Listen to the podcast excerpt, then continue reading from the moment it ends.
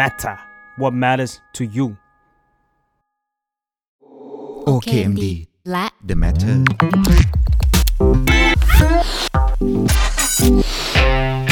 เป็ดเปลี่ยนเป็ดให้เป็นเปิด สวัสดีทุกคนครับ คุณอยู่กับโป้ปรันบุญแก้วกับรายการ X เป็ดเปลี่ยนเป็ดให้เป็นเปิด รายการที่จะพาคุณเปลี่ยนเป็ดในตัวเอง ให้เป็น Expert ทุกอย่างเกิดขึ้นได้ด้วยการเรียนรู้นะครับ สำหรับวันนี้นะครับ แขกรับเชิญที่จะมาพูดคุยเรื่องเป็ดเป็ดๆของเราในวันนี้นะครับ ขอต้อนรับคุณโอ ศรัณย์ เย็นปัญญานะครับ นักเล่าเรื่อง นักวาดภาพประกอบหรือเปล่านะครับ หรือว่าอ่าดีไซเนอร์นะครับ หรือว่าอันนี้อาจจะลองให้คุณโอลองนิยามตัวเองวันนี้ขอต้อนรับคุณโอนะครับ สวัสดีครับผมน้องโปครับ เมื่อกี้ introductionพี่ไม่ได้ถือว่าเป็นเป็ดอย่างแท้จริง เพราะว่าจริง ๆ พี่เรียกตัวเองเป็นแม่ค้าออนไลน์ครับโอ้โหเป็นอาชีพที่คิดว่าตรงกับตัวเองที่สุดแล้ว ทำไมถึงเรียกว่าตัวเองเป็นแม่ค้าออนไลน์ฮะ เพราะจริง ๆ ธุรกิจ 6 อย่างที่เราทำอยู่เนี่ยครับอ่ามันผ่านมันใช้วิธีการเล่าผ่านแพลตฟอร์มออนไลน์เกือบทั้งหมดเลยทั้งหมดเลยดีกว่าไม่ใช่เกือบทั้งหมด เราก็เลยคิดว่าเออเราเรียกตัวเองแบบนี้น่าจะน่าจะใกล้เคียงกับสิ่งที่เราทำมากที่สุดอะไรอย่างเงี้ยครับ อืมแต่ก่อนที่เราเราจะเข้าเรื่องเนี่ย อยากให้พี่โอ หรือ คุณสรันนะครับลองนิยามตัวเองก่อนว่า ถ้าถ้าเรามองตัวเองอะเราจะนิยามตัวเองเป็นไง เพราะว่าถ้าสำหรับมุมมองของผมนะ มองคุณสรันเนี่ยมีหุยทำเยอะมากเลยหลากหลาย หลากหลายอาชีพ หลากหลายเหมือนหลากหลายสกิลมากๆเลย ถ้าเรามองตัวเองเนี่ยเราจะมองให้ให้ให้ลองนิยามครับตัวเองผมนิดนึงอะครับคือจริง ๆ ก่อนหน้านี้ก็ทุกคนจะเข้าใจเราในฐานะนักออกแบบอะนะครับ แล้วก็ก่อนที่จะเป็นนักออกแบบเราก็เราก็ทำมาหลายอย่าง คืออมเป็นนักออกแบบ ในทุกๆศาสตร์เลยดีกว่าครับแต่หลังจากการเป็นนักออกแบบของเราเนี่ย คนก็จะเริ่มเข้าใจแล้วว่าเราเนี่ยทำสิ่งที่เราทำเนี่ยมันตั้งอยู่บนพื้นฐานของการสื่อสาร หรือว่างานสร้างสรรค์เขาจะเรียกเราเป็นนักละนักเล่าเรื่องอืมครับ ซึ่งไอ้นักเล่าเรื่องนี่แหละคือเป็นสิ่งที่เราคิดว่าเป็ดที่สุดละตั้งแต่ตั้งแต่เราทำมา เพราะว่าสิ่งที่เราร่ำเรียนมาเนี่ยการเล่าเรื่องเนี่ยมันใช้สื่ออะไรก็ได้ในการเล่า เพราะฉะนั้นเนี่ยอ่าสิ่งที่พี่ทำมันก็เลยค่อนข้างหลากหลายนิดนึง ถ้าถามว่านิยามตัวเองยังไงก็คงเอาที่คนอื่นเข้าใจจริง ๆ ก็คงเป็นนักเล่าเรื่องเนี่ยแหละครับอืมจริงๆ พอจะทราบไปแล้วนะครับว่าพี่โอเนี่ยตอนแรกพี่โอเรียนสถาปัตย์มาก่อน แต่ก่อนพอเรียนสถาปัตย์เนี่ยคือหลายๆคนเนี่ยจะเห็นว่าพอเราจบไปใช่ไหมครับ เราจะเริ่มเหมือนเวลาเราไปเรียนต่อเราจะสนใจหมายถึงว่าอาจจะเป็นเรียนเฉพาะทางด้านเกี่ยวกับด้านออกแบบไปเลย หรือว่าบางคนอาจจะไปต่อยอดทางด้านการบริหารนะครับอืมแต่ผมสงสัยว่าอย่างพี่โอเนี่ยทำไมถึงเลือกที่จะเรียนด้าน storytelling ครับ อืม เป็นการถามที่แอบยากนิดนึงอืมอ่ามันมีเหตุผลอยู่สองเหตุผลหลักๆอะนะคครัรับบเหตุผลแรกไม่โรแมนติกเลยก็คือเหตุผลเอ่อการไปเรียนต่อต่างประเทศสำหรับพี่เนี่ยมันถือเป็นเรื่องยากมาก เพราะว่าเราเป็นชนชั้นกลาง แล้วก็อืมการไปเรียนต่อต่างประเทศถือว่าเป็นเรื่องใหญ่ แล้วก็เอิ่มที่บ้านก็ไม่ได้มีเงินเป็นล้านๆที่จะทุ่มให้เรา เพราะฉะนั้นเนี่ยอืมโจทย์แรกของเราเราต้องไปดูที่ที่เรียนแล้วแบบฟรี หรือครับค่าใช้จ่ายน้อยที่สุดอืมเราก็เลยค่อนข้างไป โฟกัสอยู่ที่ประเทศแถบสแกนดิเนเวียนก่อนครับตอนแรกมันเริ่มจากจากภูมิภาคก่อนว่า ภูมิภาคเนี้ยเขามีรัฐสวัสดิการ แล้วเราครับก็สามารถไปเรียนถ้าเราได้ทุนของรัฐบาลเนี่ยเราสามารถไปเรียนได้โดยที่อ่าช่วยประหยัดค่าใช้จ่ายให้พ่อกับแม่นี่เหตุผลที่หนึ่งอืมแต่เหตุผลที่ 2 พอเราโฟกัสว่าเป็นสแกนดิเนเวียนแล้วเนี่ยเราเจอภาควิชาเนี้ย storytelling ซึ่งมันดู abstract ดีสำหรับสำหรับพี่ เพราะว่าจากการที่เราเรียนถาปัด ซึ่งถาปัดที่พี่เรียนก็เป็นถาปัดออกแบบอุตสาหกรรม ออกแบบอุตสาหกรรมทำอะไร ปั้นหม้อทอผ้าอืมทำกราฟิกทำอินทีเรียแต่ไม่เก่งอะไรสักอย่างเลย เพราะฉะนั้นได้ทุกอเราย่างเราเลยรู้สึกว่าเอ่ม storytelling ซึ่งว่าด้วยเรื่องของการสื่อสารเนี่ยมันกว้างพอที่จะเอาความเป็นเป็ดของเราไปใส่ไว้ด้วย แต่ในขณะเดียวกันเราไม่รู้เลยนะครับ ตอนที่เราเลือกว่าจริง ๆ แล้วองค์ความรู้ของ storytelling เนี่ยจริง ๆ มันลึกมาก แล้วมันก็เทคนิคอลมาก ก็เลยคิดว่าเลือก storytelling เพราะว่ามันเหมาะกับคนที่ทำอะไรได้นิด ๆ หน่อย ๆ อย่างเรา อืมอืมซึ่งแปลว่าพอพอพอเราเลือกเลือกเรียน storytelling เราก็หวังว่ามันจะเป็นหนึ่งในเหมือนการติดอาวุธเพิ่มเติมให้กับเราใช่ไหมครับใช่เพราะว่าเลย เพราะว่าด้วยความที่ตอนเราเรียนเรียนสถาปัตย์เนี่ยมันมันมีแบบสกิลหลากหลายมาก ๆ เราได้ได้ทำหลายอย่าง แต่ว่าเราเริ่มเริ่มรู้สึกใช่ไหมฮะว่าเหมือนเราอยากจะไป ไกด์ไปทางไหนสักทางหนึ่ง เราก็เลยคิดว่า storytelling มันน่าจะเป็นหนึ่งในกระบวนการที่จะมาช่วย แต่ถ้าถ้าสำสำหรับผมผมจะมองว่าเหมือนนักออกแบบหรือศิลปินหลาย ๆ คนเนี่ยมันจะเหมือน skill ด้านเนี่ยจะหายไป คือส่วนมากจะเน้นการสร้างสรรค์งานใช่ไหมฮะ แต่ว่าเราจะไม่มีเรื่องของการเล่าเรื่องใช่ไหมครับ พี่โอมีความคิดเห็นเกี่ยวกับประเด็นนี้ว่าไงบ้างฮะ คือจริง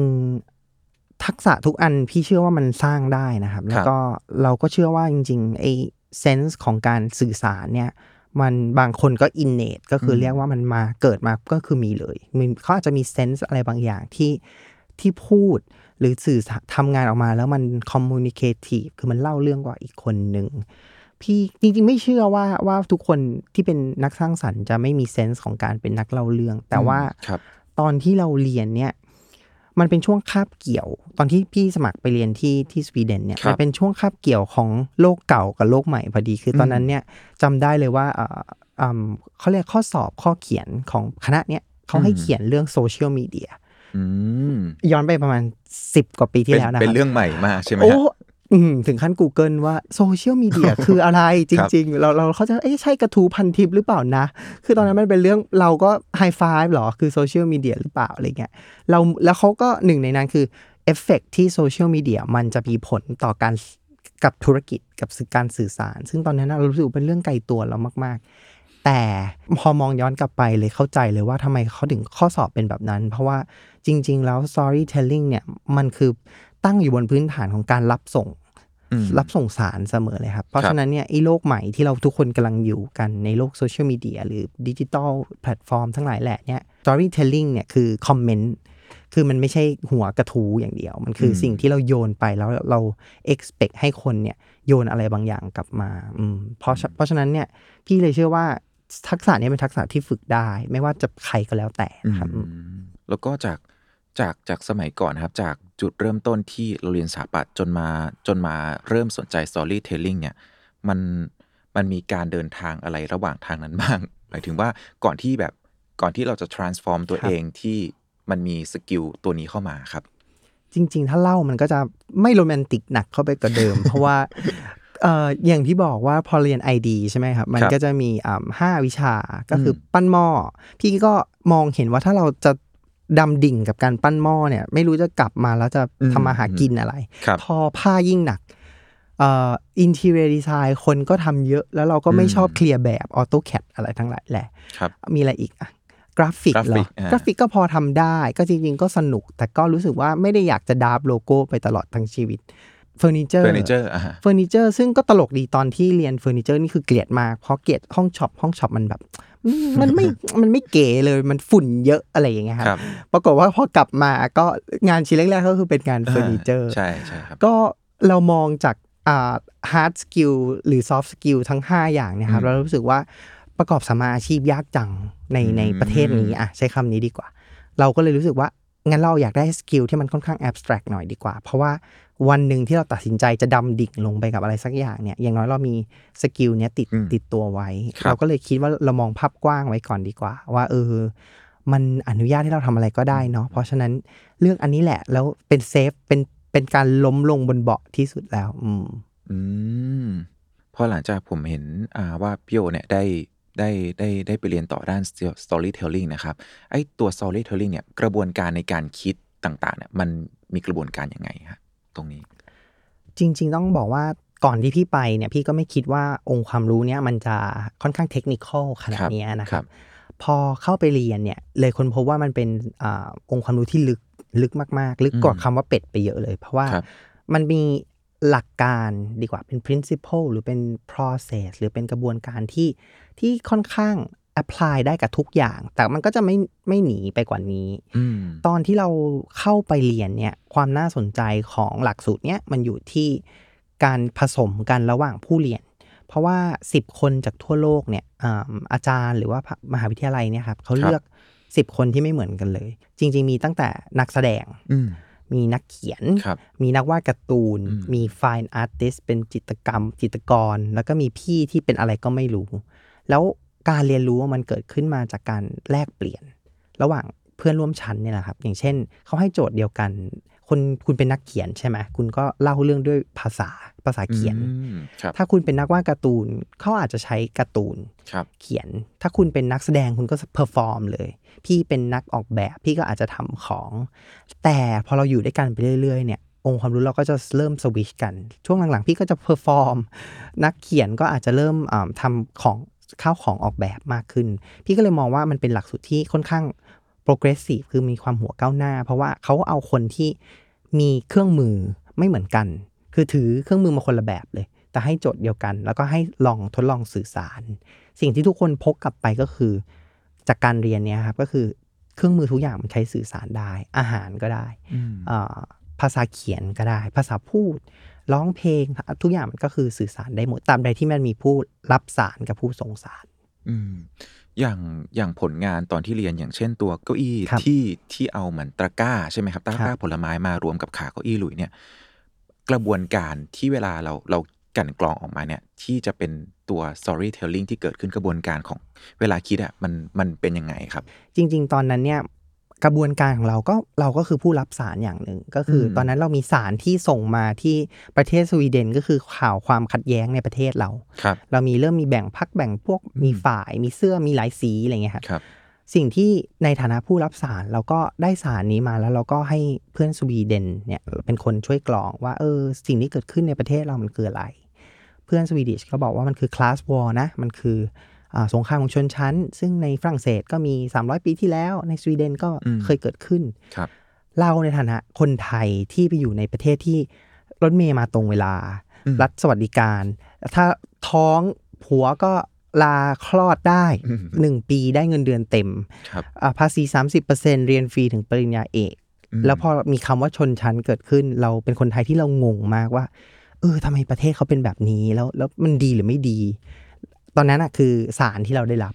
วิธีการสื่อสารของเราเราพอเราต้องเป็นผู้ส่งสารเนี่ยเราก็เลยเลือกใช้อ่าเก้าอี้หรือ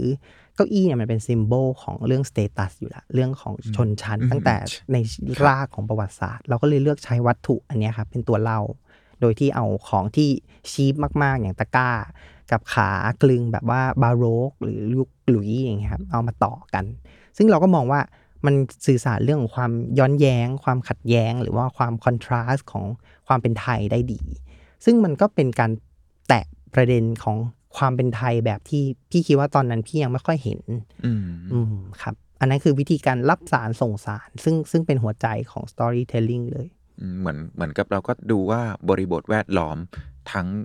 ทั้งอิทธิพลอาจจะอิทอิทธิพลจากข้างในตัวเรากับครับ อิทธิพลจากเหมือนสังคมที่เราอยู่ปัจจุบันใช่ไหมฮะเราก็เหมือนตกผลึกออกมา เป็นสิ่งที่เราต้องการสื่อสารออกไปใช่ไหมฮะใช่ครับ มันก็เหมือนตีปิงปองมันก็คือมีอืมแบบมีอะไรมากระทบเราเราก็กระทบสร้างตีกลับไปอะไรอย่างเงี้ยครับก็อืมคือเป็นหลักการของการเหมือนอย่างที่บอกเหมือนคอมเมนต์เลยมี reply comment มีนู่นนี่นั่น ของพี่กับตะกร้าอันนั้นก็คือการ reply comment เหมือนกัน อืม แล้วอย่างอีกอีกตัวหนึ่งที่ผมอันนี้ผมเคยดูมานะครับ เป็นตัวที่เป็นแอนิเมชันนะครับโอ้ my god แอนิเมชันที่เก่ามากตัวตัวที่น่าจะเป็นโปรเจกต์จบใช่ไหมครับ ใช่ตัวนั้นครับที่ทำเป็นเหมือนเราได้แรงบันดาลใจมาจากอ่าที่ Neon Art Tourist Art อะไรอย่างเงี้ยครับ ที่พี่โอมาทำเป็นแอนิเมชันตัวเนี้ยผมสังเกตว่ามันอาจจะเริ่มจับแก่นของพี่โออืมคือเหมือนลักษณะเด่นของพี่โอว่าพี่โอจะอาจจะหยิบเหมือนแบบสิ่งที่มันรอบตัวใช่ไหมครับใช่พวกนี้ครับ ใช่ไหมครับ คือจริง ๆ ถ้าให้เปรียบเทียบ เก้าอี้กับแอนิเมชันเนี่ยนะครับอืมจะเห็นชัดเลยว่าสื่อที่เราใช้อะคนละแบบอย่างแรกอันนั้นเป็นเฟอร์นิเจอร์ครับอีกอันหนึ่งเป็นภาพเคลื่อนไหวเป็นแอนิเมชันแต่ว่า core idea มันเหมือนกัน ก็คือเราพูดเรื่องของคนหรือว่าชุดความคิดที่มันถูกมองว่าไม่ดีอืมเช่นอย่างแอนิเมชันเนี่ยเราหยิบเอาอ่า tourist art หรือว่าพวกภาพวาดสีนีออนอืมอืมตามครับที่อยู่บนร่มอยู่บนพัดตามแบบร้าน แบบหน้าซอยนานาอะไรอย่างเงี้ยครับใช่ครับ เราหยิบเอาสิ่งเหล่านั้นเนี่ยมาเปลี่ยนเป็น visual language แล้วก็เนื้อเรื่องก็คือพูดเรื่องของพ่อกับแม่เรา ซึ่งเป็นคนที่ตะกายบันไดของชนชั้นมาเหมือนกันอะไรอย่างเงี้ยครับ เราก็มองแล้วว่าจริง ๆ core idea ของเก้าอี้กับแอนิเมชันนี่เหมือนกันเลย คือชุดความคิดที่คุณบอกว่าไม่ดีเนี่ยศรัณย์จะพิสูจน์ให้เห็นว่ามันอาจจะดีก็ได้นะ แต่มันใช้เครื่องมือคนละแบบ มันใช้อันหนึ่งใช้เฟอร์นิเจอร์อีกอันหนึ่งใช้แอนิเมชันแค่นั้นเอง เพราะฉะนั้นจริงๆถามว่าพี่ชอบหยิบเอา everyday object หรือสิ่งที่อยู่รอบตัวไหมใช่อืมเพราะว่าเราจะชอบหยิบสิ่งรอบตัวที่คนไม่มองมองไม่เห็นด้วยนะครับ คือสิ่งที่ถูกทอดทิ้งอะไรเงี้ยอันนี้จะรู้สึกชอบส่วนตัว อันนี้น่าจะเป็นคอไอเดียเดียวของเราเลยที่ที่ไม่เคยเปลี่ยนอืมครับเหมือนเหมือนมันมีกลิ่นอายของความเป็นป๊อปอาร์ตเนาะที่เหมือนหยิบเอาแบบ เรื่องที่คนแบบเห็นว่ามันไม่สำคัญเรื่องที่มันมันเป็น issue ต่างๆเนี่ยเราเปลี่ยนเปลี่ยนรูปแบบการนำเสนอเปลี่ยน position ของมันอะไรอย่างเงี้ยครับใช่ครับ เพราะว่าจริงๆอ่ามันมีความทับซ้อนกันหลายอย่างอย่าง pop art ก็คือการขโมยอืมเอาสิ่งที่มันมีอยู่แล้ว อย่างเช่นเราดูสิ่งที่แอนดี้วอร์ฮอลทำหรือแม้กระทั่งแบงซี่หรือบาสเกียเนี่ยครับมันคือการขโมยการ hack อะไรบางอย่าง ซึ่งมีตัวตนอยู่แล้วอืมแล้วมาเปลี่ยนให้มันมี อีกวิญญาณหนึ่งครับแต่จริงๆพี่ว่างานของพี่มันก็จะมีส่วนผสมของความเป็นพังมูฟเมนต์นิดๆ ก็คือเราเราบอกสิ่งที่เราหยิบเนี่ยไม่ใช่ของธรรมดานะครับเป็นของที่คุณบอกว่ามันแย่อืมของที่คุณครับบอกว่ามันต้องหายไปได้แล้วอะไรเงี้ยสิ่งอันนั้นคือสิ่งที่เรารู้สึกว่าเรามีการต่อต้านหรือมีการประท้วงอะไรเกิดขึ้นในงาน เรานิดๆเบาๆ โดยที่เราตัวเราไม่ต้องพูดอะไรเลย เราก็ปล่อยให้งานมันสื่อสารไป อื มอืมเพราะหลังจากงานสองชิ้นนี้แล้วมันมีระหว่างเรียนมันมีผลงานอะไรอีกไหมฮะที่พี่โออืมคิดว่าแบบ เอ้ย อันเนี้ยอื้อหือน่าจะหยิบขึ้นมาอย่างเงี้ยครับ จริง ๆ ตอนเรียนมันเรียนเยอะมากเลยน้องอืมน้องโป เพราะว่ามีกระทั่งแบบไปฝึกงานกับอ่าบริษัท textile ของอืมเอ่อทำ pattern คือครับต่อ pattern ยังไงให้เนียน มีกระทั่งตัดต่อหนังอย่างเงี้ยหรือเรียนเขียนบทหนังแล้วก็เขียน ซึ่งซึ่งเออมันสนุกมากแล้วก็ แต่ว่าตอนที่เราเรียนเนี่ยมันจะไม่ค่อยมีผลงานอะไรที่มันเป็นก้อนเป็นเนี่ยก้อนที่ครับมันจะเป็นเหมือนวิธีการขัดเกลาทักษะเรามากกว่าว่า ว่าคุณมองเครื่องมือของตัวเองส่วนตัวยังไง เพราะว่าเพื่อนที่จบไปตอนเนี้ยครับบางคนก็ยังเป็นนักภาพวาดภาพประกอบอยู่เขาก็งงกันว่าเราจะเปิดร้านอาหาร เปิดร้านชาทำไมอะไรเงี้ยครับคือคือบางคนเขาก็ไม่ได้มองว่าเครื่องมือของเขาจะต้องเป็นเครื่องมือที่ทำได้ทุกอย่างเขาอาจจะอยากทำอย่างเดียว ก็อันนี้แล้วแต่ แล้วแต่เส้นทางของแต่ละคน ตอนเรียนเนี่ยก็คือเขาให้เราลองทุกเครื่องมือถูกไหมครับแล้วก็เหมือนแบบ storing เป็นเครื่องมือ เป็นเมธอดใช่อ่าเป็นกระบวนการกระบวนการ ซึ่งน่าสนใจตรงที่ว่า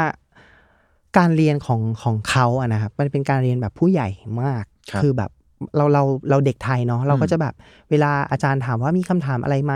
นี่คือเป็นเด็กหลังห้อง ก็จะรู้สึกอืมไม่ถามอะไม่ไม่สงสัยอะไรหรอกครับแต่พอเราอยู่ในสิบคนเนี้ยสิบหรือสิบสองคนที่ที่มาจากพื้นพื้นฐานที่ต่างกัน แล้วมันเป็นอุดมศึกษาแบบปริญญาโทอย่างเงี้ย ทุกคนคือแบบใครไม่ถามนี่คือแบบ เฮ้ยเอาไม่มีความคิดนี่หว่ามคือคือรับคือมันแปลกมากตรงที่ การเรียนรู้มันเกิดขึ้นจากการถกเถียงอืมระหว่างเพื่อนร่วม คืออาจารย์นี้แทบจะไม่ได้ทำอะไรเลยนะครับ อาจารย์ก็คือโยนหนึ่งอันไป แล้วก็ปล่อยให้ลูกบอลมันเด้งกันไปเด้งกันมาอืมถกเถียงกันในในคลาส แล้วก็ไม่มีใครพกไอ้เรื่องของความไม่เห็นด้วยกลับบ้าน หลังจากนั้นก็ไปกินฟิก้าไปกินกาแฟด้วยกันต่อมครับเราเลยรู้สึกว่าเราชอบกระบวนการแบบนี้มาก เพราะเรารู้สึกว่ามันทำให้เราได้ได้เรียนรู้จากคนที่คิดไม่เหมือนเราอืมซึ่งซึ่งมันแปลกที่ วิธีการแบบเนี้ยไม่ค่อยเกิดขึ้นในอ่าระบบการศึกษาแบบประเทศไทยอะเราเราอยากเห็นว่านักเรียนเนี่ยสามารถลุกขึ้นมาดิสคัสกันกับอืมแม้กระทั่งอาจารย์ครับ แล้วก็แฟกเช็คกันได้ แล้วก็ conclusion ที่จะไม่เห็นด้วยร่วมกันก็ได้ agree to disagree อะไรเงี้ยครับ ซึ่งพี่อะคิดว่าสังคมไทยต้องการสิ่งนี้มาก ๆ ว่ามันน่าจะมีเอาอะไรมาคุยกัน เถียงกันได้ แล้วก็กลับบ้าน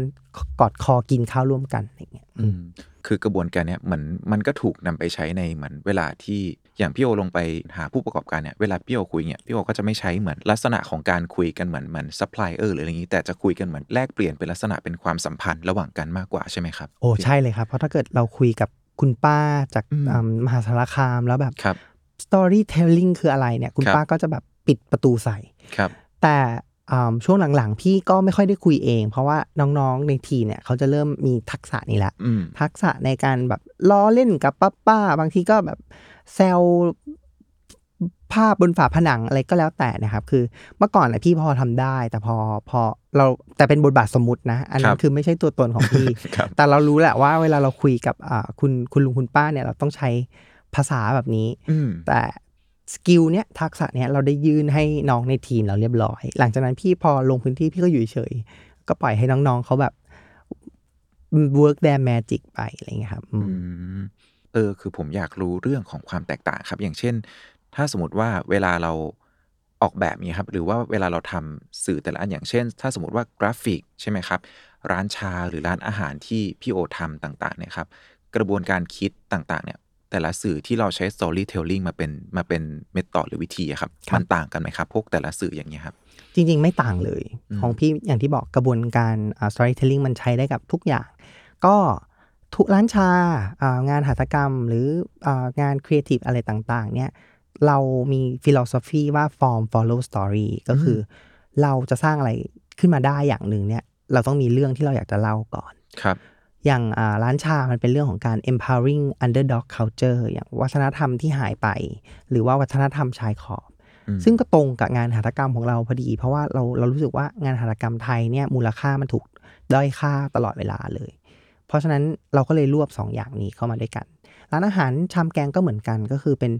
สิ่งที่อยู่ตรงกลางระหว่างสตรีทฟู้ดกับไฟดิเนิ่งก็คือเป็นสิ่งวัตอาหารก็มาจากเรซิปีเดิม แต่ก็ไม่เดิมนะ ก็จะอยู่ตรงตะเข็บ เสมออะไรเงี้ยครับ ก็กระบวนการของพี่ไม่ต่าง คือมีต้องมี key message ก่อนอืมไม่ว่าครับจะทำอะไรคือเราอยากจะพูดอะไร เราคมีรับเรื่องอะไรอยากจะเล่า แล้วบังเอิญส่วนมากทุกเรื่องของพี่อะมันเป็นเรื่องคล้ายๆ กันเรื่องเดียวกันเสมอ มันภาพมันก็เลยอาจจะชัดนะครับหรือชัดหรือเปล่าก็ไม่รู้ อืมอืมจริง ๆ ผมผมมาเคยถูกสอนมากับวลีที่คล้ายๆกันว่า form follow function อันเนี้ยครับอืมถ้าถ้าพูดถึงอันเนี้ยพี่โอคิดคิดยังไงกับ ประโยคเนี้ยครับ อันนี้อันนี้แอบแอบสงสัยนิดนึง form follow function ก็คืออะอันเนี้ยอาจารย์พี่จะพูดเสมอใช่ form ใช่ครับ follow function แล้วก็พี่ก็จะไม่ใช่ลูกรักของอืมอาจารย์คนนั้นนะครับครับเพราะครับว่าเก้าอี้พี่นี่คือนั่งไม่สบายที่สุดในโลก แล้วก็ คือบางคนก็จะบอกว่านี่ไม่ใช่เก้าอี้พี่ก็บอกเออก็ไม่ต้องเรียกมันว่าเก้าอี้ก็ได้ก็เรียกมันว่า object ที่มันสื่อสารก็แล้วกัน พี่ไม่ค่อยเชื่อเรื่องนั้นนะอืมเอา form follow ด้วยความที่เราเป็น storyteller ด้วยแหละครับเราก็สมมติว่าเราจะทำปากกา มันก็หน้าที่ของมันก็ต้องเขียนอืมแต่ว่าครับพอยของเราไม่ได้เราอยากจะสิ่งสร้างปากกาที่เขียนได้ลื่นที่สุดในโลก แต่เราอยากจะทำปากกาที่เขียนบะอะไรบางอย่าง แล้วมันมีแมสเซจที่มันไปกระทบใจคนอย่างเงี้ย เพราะฉะนั้นเนี่ยมันไม่ใช่ฟังก์ชันอยู่แล้วที่ที่ ที่เราเอาเป็นจุดเริ่มอะนะครับ แต่แน่นอนถ้าเราออกแบบ Product มันก็คงต้องมีฟังก์ชันอืมแต่ละมันเราไม่ให้มันเป็น priority แรกอืมซึ่งซึ่งพี่ก็เลยความลำบากของการนิยามสิ่งตัวเองทำในอย่างที่เมื่อกี้น้องโป้พยายามจะบอกว่าพี่ทำอะไรอะมันก็ครับคือมันคือลำยังลำบากอยู่จนถึงทุกวันนี้ จนถึงทุกวันนี้ เพราะฉะนั้นก็แม่ค้าออนไลน์ครับแล้วก็พอหลังจากที่เราได้ได้เรียนทั้งสถาปัตย์และ storytelling เนี่ยเรา เริ่มเห็นไหมฮะว่ามันมีอะไรที่เรารู้สึกว่าตัวเราเปลี่ยนแปลงไปทัศนคติหรือวิธีการทำงานอย่างนี้ยครับ หรือกระบวนการการเรียนรู้ต่างๆ ที่เกิดขึ้นเนี่ยครับ คือถ้าถามว่าเปลี่ยนกระบวนการออกแบบไหมเราก็จะไม่มองทักษะ อย่างที่บอกว่าเราลืมคำว่าปั้นหม้อทอผ้ากราฟิก หรือเฟอร์นิเจอร์ไปเลยครับ ทุกครั้งที่เราคิดงานอืมคือจะไม่มีการบอกว่าสุดท้ายแล้วเนี่ยประเด็นเนี่ยมันจะกลายเป็นอะไรเพราะเมื่อก่อนเหมือน product สุดท้ายใช่ใช่ไหมครับ เราจะไม่เอาเขาเรียกว่า material base อืมหรือว่าเป็นเอ่อ know how base ครับซึ่งสิ่งที่น่าสนใจก็คือ ตอนนี้สถาบันอุดมศึกษาหลายที่เนี่ยเปลี่ยนวิธีคิดละ เขาจะไม่เรียกคนนี้ว่าแบบ ceramist หรือว่าโดยเฉพาะอย่างยกตัวอย่างง่ายๆ ก็คือ ID จุฬาครับคือตอนนี้มันเป็น issue base เป็นแบบ problem base คือเขาเอาสิ่งที่เป็น abstract มาเป็นตัวตั้ง หลังจากนั้นเนี่ยนักศึกษามี soft skill หรือ hard skill แบบไหนที่จะแก้ปัญหา หรือจะสื่อสารสิ่งที่ตัวเองสนใจ ถึงจะ execute มันออกมา ซึ่งพี่คิดว่ามันคือแนวโน้มของ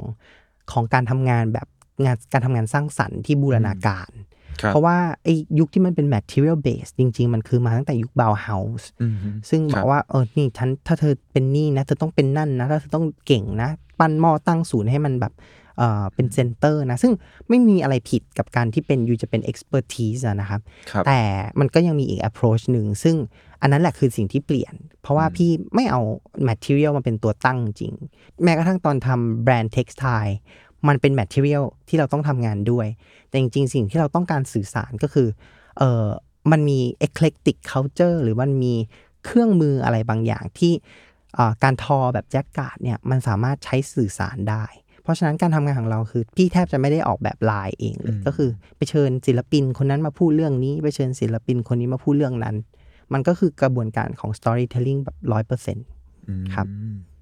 มันก็คือเหมันกลายกลายเป็นแก่นหลักสำคัญเลยใช่ไหมฮะว่าเวลาเราคิดงานอะไร ซึ่งพี่ว่าไม่แปลกนะครับเพราะว่าเพราะว่าถ้าเราจุดเริ่มต้นของเรามันเป็นเรื่องปุ๊บ แล้วเราเรา execute หรือเราปั้นออกมามันเป็นของเนี่ยครับของเนี้ย พอเราทำเราต้องสื่อสารมันมันก็จะง่ายมากเลย เพราะเรามีเรื่องที่เราต้องสื่อสารตั้งแต่แรกอยู่แล้วงานมันก็เลยเป็นทั้ง PR strategy มันก็เลยเป็นทั้งอ่า marketing strategy ตั้งแต่ต้นละ เพราะเรารู้อยู่แล้วว่าเราอยากจะทำสิ่งนี้ไปเพื่ออะไร เพื่อสื่อสารอะไรเหมือนคอหลักของมันมาตั้งแต่แรกแล้วมันก็เลยเหมือนแบบ พอเวลาเราทำทุกอย่างหรือสเต็ปต่อไปมันก็จะง่ายขึ้นใช่ไหมครับ ครับ จริง ๆ มันมีหนังสือของ Bruno Bruno Munari ที่เขียนว่าแบบ Design as Strategy อะไรเงี้ยครับ มันเป็นพูดเรื่องของความแตกต่างระหว่างอาร์ตกับดีไซน์แล้วก็ดีไซน์ในฐานะที่มันจะต้องทำหน้าที่มากกว่างานดีไซน์ ซึ่งพี่ว่าหนังสือเล่มเนี้ยคือจริง ๆ คือคอหลักของของ storytelling ว่าแบบสำหรับนักออกแบบนะครับนักออกแบบที่เป็น storyteller เนี่ยอ่าคุณของของคุณเนี่ยมันทำหน้าที่มากกว่า สวยใช้ได้ดี มันต้องทำหน้าที่อื่นด้วย ต้องมันต้องทำให้เกิด Impact อะไรบางอย่าง ซึ่งซึ่งพี่ว่านั่นคือการเปลี่ยนการชิฟที่สุดระหว่างจากอ่านักปั้นหม้อทอผ้ามาเป็นนักเล่าเรื่องครับอืมที่ผ่านมาครับสังเกตว่าคือพี่โอมีทั้งร้านชาใช่ไหมครับ ที่ที่ทำอยู่อ่าร้านอาหารที่เคยเข้าไปดูเหมือน corporate identity ให้งานกราฟิกต่างๆครับ เวลาเราใช้กระบวนการ storytelling เข้ามาผนวกด้วย มันต่างจาก มันต่างจากร้านธรรมดาหรือ หรือแบรนด์ธรรมดาอื่น ๆ ที่ไม่ใช้กระบวนการนี้ยังไงครับ จุดที่มันแตกต่างครับอ๋อมันแตกต่างแน่นอนเลยครับ เพราะอย่างที่บอกเออกระบวนการที่หนึ่งของเราก็คือเราต้องมี key message อืมว่าเราอยากจะสื่อสารอะไรครับทั้งร้านชาแล้วก็ร้านอาหารทุกทุกอย่างที่พี่ทำเนี่ยมันจะพูดเรื่องของวัฒนธรรมชายขอบหรือของอืมที่คุณบอกว่ามันควรจะตายไปได้แล้วหรือของที่มันเหยมันเชยมันไม่เฟี้ยวอีกแล้วอะไรอย่างเงี้ยครับครับ อันนั้นอะ key message ที่เราจะพูดก็คือของเหล่านี้มันยังไม่เชยนะอืมมันต้องอยู่ต่อไป แล้วก็ว่าในเรื่องของการอนุรักษ์ด้วยซ้ำครับคืออะไรคือการอนุรักษ์ อันนี้คือ key message หลักๆ ของ F&B ที่พี่ทำซึ่งจะเห็นว่าไม่ได้พูดเรื่องอะไรเกี่ยวกับใบชาอืมไม่ได้พูดเลยว่านมที่เราเอามาเนี่ยมาจากไหน เพราะว่าจริง ๆ เราก็พูดได้แล้วเราก็พูดนะครับ จริง ๆ เพราะแต่ว่า without storytelling หรือถ้าปราศจากกระบวนการ storytelling เนี่ย เราก็จะเล่าได้แค่ อ๋อ ชานี้เป็นชาซีลอนมาจากภาคใต้เนาะอืมแล้วก็เอาวิธีชงเราชงด้วยไซฟอน เพราะว่ามันไม่ทำลายใบชา อุณหภูมิอยู่ที่ประมาณ 85 องศายกตัวอย่าง ซึ่งอันเนี้ยใครก็พูดได้นึกออกไหมครับ แล้วมันเป็นกระบวนการที่มันเหมือนกันทุกทุกที่ ใช่ใช่ครับ แต่ถ้าเรามี key message มีสิ่งที่เราอยากจะสื่อสารเนี่ย ใบชาเดียวกัน นมเดียวกัน นมข้นเหมือนกันเนี่ย เราทำให้ perception ของร้านชาเรามันไม่เหมือนคนอื่นได้ เพราะว่าเรามีสิ่งที่เรา สื่อสารอยู่ แล้วไอ้สิ่งที่เราอยากจะสื่อสารเนี่ยมันไม่เหมือนกับคนอื่นอยู่แล้ว อาหารอาหารก็เหมือนกันครับ ทุก F&B อย่างชามแกงเนี่ยเขาก็เชฟทุกคนจริงๆเขาเอา recipe มาจาก o recipe อืมซะส่วนมากนะครับครับแล้วจากตำราเล่มเดียวกันเนี่ยคุณจะเปลี่ยนให้สูตรเนี้ยมันกลายเป็นของของคุณได้ยังไง เพราะฉะนั้นมันมันก็ต้องมีการสื่อสารมันต้องมี key message เกิดขึ้น ไม่ใช่แค่ซอยผักให้มันหั่นหอมให้มันเท่า ๆกันอะไรเงี้ยเพราะฉะนั้น มันต่างอยู่แล้วครับ แล้วก็ storytelling มันทำให้เราสามารถพูดด้วยสื่อเดียวกัน แต่ออกมาอืมไม่เหมือนกันได้อืมอืมอันนี้คือเป็นจุดที่แบบหลักๆ เลยใช่ไหมใช่ครับมันมันมันทำให้พี่สามารถกระโดดไปทำอะไรก็ได้ แล้วมันก็จะออกมาไม่เหมือนชาวบ้าน การที่ไม่เหมือนชาวบ้านเนี่ยมันมีข้อมันคือ value อยู่แล้วมันคือ value added ทั้งในเชิง strategy marketing ถ้าคุณต้องขายของเหมือนชาวบ้าน มันก็จะไป comes down to ราคาอืมนึกออกไหมครับ เราก็จะมี value ที่เราเรียกได้มากกว่าคนอื่นเอ่อการไม่เหมือนชาวบ้าน มันก็คือกลยุทธ์ทาง PR เหมือนกัน เพราะคุณคุณจะสามารถมองเห็นสิ่งนี้ แล้วคุณรู้ได้เลยว่า อันเนี้ยมาจากใคร โดยที่สามารถปิดป้ายปิดโลโก้ปิดทุกอย่างไว้ได้หมด อีกอย่างก็คือพอเรามี key message หรือว่าครับมี storytelling เป็นกระบวนการแล้วเนี่ย เรายิ่งจะทำให้เอ่อการหยิบหยิบฉวยของเราเนี่ยมันง่ายขึ้น คือเก้าอี้พี่สมมติพี่จะออกแบบเฟอร์นิเจอร์หนึ่งอันอืมพี่หยิบเก้าอี้อะไรก็ได้ครับแต่พี่หยิบเก้าอี้ที่ชีพที่สุดที่อยู่อืมข้างทาง แล้วก็ใช้วัสดุที่ชีพที่สุดอืมเสือแต่ว่าขายราคาแพงมากอืมทำไมกระบวนการเหล่านี้มันก็เกิดขึ้นมาจากการที่เป็น key message ของเราแหละว่าของที่คุณบอกว่ามันเชยมันไม่ดีมันมันเหยไปแล้วเนี่ยนะ มันมีมูลค่าได้ เพราะฉะนั้นมันก็เลยทุกอย่างมันก็จะค่อนข้าง 360 องศา แล้วพอพองานมันออกมาก็จะรู้เลยว่าเอ้างานประมาณเนี้ยก็คือสลันนะอืมอืมถ้าสมมติว่าให้พี่โอลองยกตัวอย่าง product สักชิ้นนะครับที่มันมาจาก storytelling อะว่าว่าพี่โอมีการใช้ storytelling หรือวิธีการเล่าเรื่องจากตรงนั้นยังไงได้เลยครับให้เพื่อแบบอยากให้เห็นภาพชัดเจนยิ่งขึ้นได้ครับได้ครับ จริง ๆ ก็ทุกงานนะครับ มีกระบวนการนี้หมด แต่ว่าอะงานที่อาจจะชัดหน่อยก็ครับจะมีเก้าอี้รุ่นหนึ่งชื่อว่าเก้าอี้ก๋วยเตี๋ยว ก็อืมมาจากเก้าอี้ จริง ๆ มัน shorten from เก้าอี้โง่ๆตามร้านก๋วเก้ายเตี๋ยวกลมธรรมดาเก้าอี้ stool ใช่สไหมครับ ครับ ซึ่งอ่าคอนก่อนอื่นขอเท้าความไปกระบวนการ research ก่อน คือเก้าอี้เนี้ยเราจะเห็นตามเต็มเยาวราชเลยอืมมันเป็นเก้าอี้เหล็กหนึ่งอัน แล้วก็ครับส่วนมากจะสกรีนลายตาช้าง ใช่ใช่ครับ ซึ่งพี่ชอบ พี่รู้สึกว่ามันเก้าอี้น้ำหนักเบา แล้วก็เออ มันก็คลาสสิก มัน iconic มากเลย พี่ก็เลยไปตามซื้อไปขอซื้อตามร้านเยาวราชนี่แหละ ปรากฏว่าไม่มีซื้อไม่มีขาย เพราะว่าอะไรเราสืบค้นไปจนรู้ว่าหนึ่งโรงเจ้าของโรงงานป่วยเป็นมะเร็งจ้าอืมสองพ่อกับเอ่อลูกสองคนเป็นคุณหมอจ้ารวยแล้วจ้า เพราะฉะนั้นก็ไม่ต้องทำโรงงานหนัก เพราะมันเป็นเดอร์ตี้จ็อบเขาก็ไม่อยากครับทำงานนี้ เพราะฉะนั้นเก้าอี้รุ่นเนี้ยก็เลยไม่มีจำหน่ายอีกต่อไปรุ่นนี้นะครับทีนี้พี่ก็ตั้งคำถามว่าอ้าว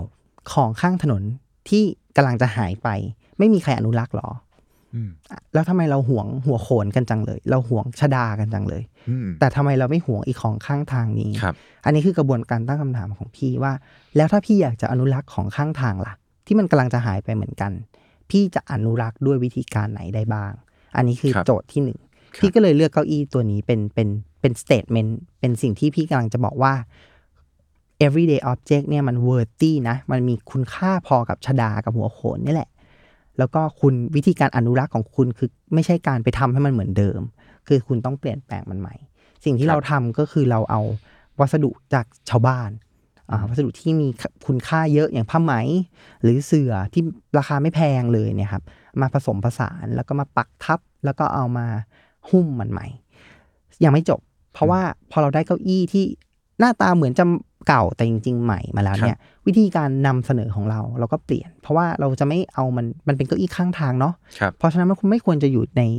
แกลเลอรี่า gallery สิ่งที่เราทำเรื่องแรกเลยก็คือเราไปเหมาไปปิดร้านอาหารจีน 60 ปี แล้วก็เอาเฟอร์นิเจอร์เขาออกหนึ่ง week ครับครับแล้วเราก็เอาเฟอร์นิเจอร์ของเราไปตั้งแทนแล้วก็เรียกสิ่งนั้นว่า exhibition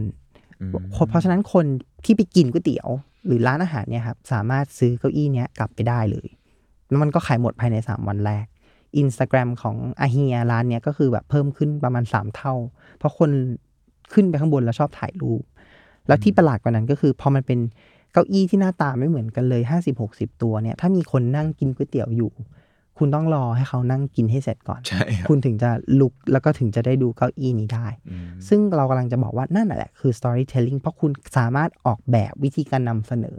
ให้มันไม่เหมือนชาวบ้านได้ แล้วความ value ของการไม่เหมือนชาวบ้านเนี่ย มันมากมายครับมันเยอะมากมาย อืมแล้วได้ได้ได้ยินมาว่าเจ้าของอาเฮียเนี่ย เขาก็ซื้อชุดนี้เก็บไว้ด้วยใช่ไหมฮะ ใช่ครับ ก็อาเฮียเขาก็คงงงๆว่าเออไอ้เก้าอี้นี้มันอะไรนักหนา เขาก็เลยขอซื้อไว้เซตหนึ่ง แล้วก็เขาก็ล้อมรั้วไว้เหมือนแบบโมนาลิซาอืมตอนนี้คือถ้าไปที่ที่ร้านอาหารเนี่ยก็จะเห็คนรับเก้าอี้เซตเนี่ยมีรั้วล้อมอยู่เหมือนเป็นแบบเห มันนางกวักอะไรประมาณเนี้ยฮะกลายเป็นเหมือนแบบ display หรือมุมแบบอ่า museum ของใช่ที่ร้านใช่ไปเลยใช่ใช่ใช่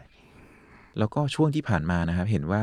พอหลังจากที่พี่ได้ทำธุรกิจหรือลองเปิดสตูดิโอหลายๆอย่างครับ มันมีอะไรที่คิดว่าเป็นแบบเรื่องสนุกหรือท้าทายสำหรับเราบ้างอะครับ ทำมันท้าทายทุกวันเลยครับ เพราะว่าโควิดนี้ก็ท้าทายมาก จริงๆ ตอนนี้สิ่งที่เรารู้สึกว่าท้าทายที่สุดคือการ transform เพราะเราธุรกิจเราเนี่ยมันเป็น SME X SME ดีกว่า เป็นครับเป็นธุรกิจที่เล็กมาก แล้วเราก็จะเห็นว่าโควิดเนี่ยมันเปลี่ยนอ่า structure อะไรบางอย่าใช่งของใช่ของครับของโครงสร้างทางเชิงเศรษฐกิจครับเพราะฉะนั้นเนี่ยเราจะอยู่แบบแพลงก์ต้นหรือไมโครออร์แกนิซึมยังไงให้มันมี Impact อันนี้คือสิ่งที่พี่ว่า challenge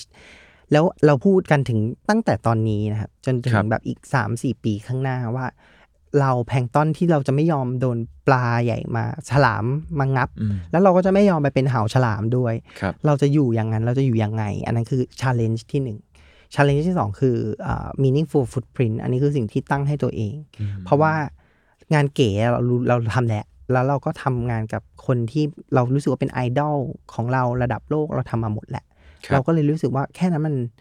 มันไม่ได้ fulfilling เท่ากับอืมการที่ทำให้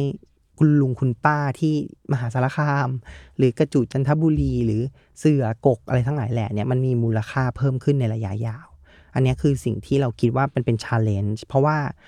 ตัวเราคนเดียวก็คงทำไม่ได้ อืมอะไรมันคือความยากเวลาถ้าเกิดเกิดเราไปทำชาเลนจ์พวกเนี้ยอะไรคือความยากที่สุดนะครับ จริง ๆ ต้องบอกว่าทั้งสองประเด็นที่เมื่อกี้ยกตัวอย่างคือมันเป็นเรื่องของโครงสร้างจริงอืมๆเพราะว่าอย่างวันนี้ถามน้องโป้ว่าจริง ๆ ประเทศเราเนี่ยมีข้าวเยอะครับแล้วเราก็มีสาโทอืม แต่ทำไมประเทศญี่ปุ่นมีสาเกที่มีมูลค่าเพิ่มอ่าใช่ครับราคาสูงไปหมู่บ้านนั้นก็มีสาเกนี้ไปหมู่บ้านนี้ก็มีเหล้าบวย แต่ประเทศไทยเราเราจะเห็นถ้าอย่างมากก็เป็นไวน์ไวน์เฉมใช่ๆไวน์อะไรที่เลเบลนักนักเกียรตินักเกียรติอย่างเงี้ยครับครับเราก็เราก็ต้องตั้งคำถามแล้วว่าไอ้สิ่งเนี้ยมันเกิดขึ้นเพราะอะไรอืม แล้วพอเราคุยเราค้นคว้าเราจะเห็นว่าเออนี่มันมีเรื่องของโครงสร้างเกิดขึ้นนะอืมว่าถ้าคุณเป็นสุรากลั่นชุมชนคุณต้องผลิตถึงตรงไหน กี่แรงม้า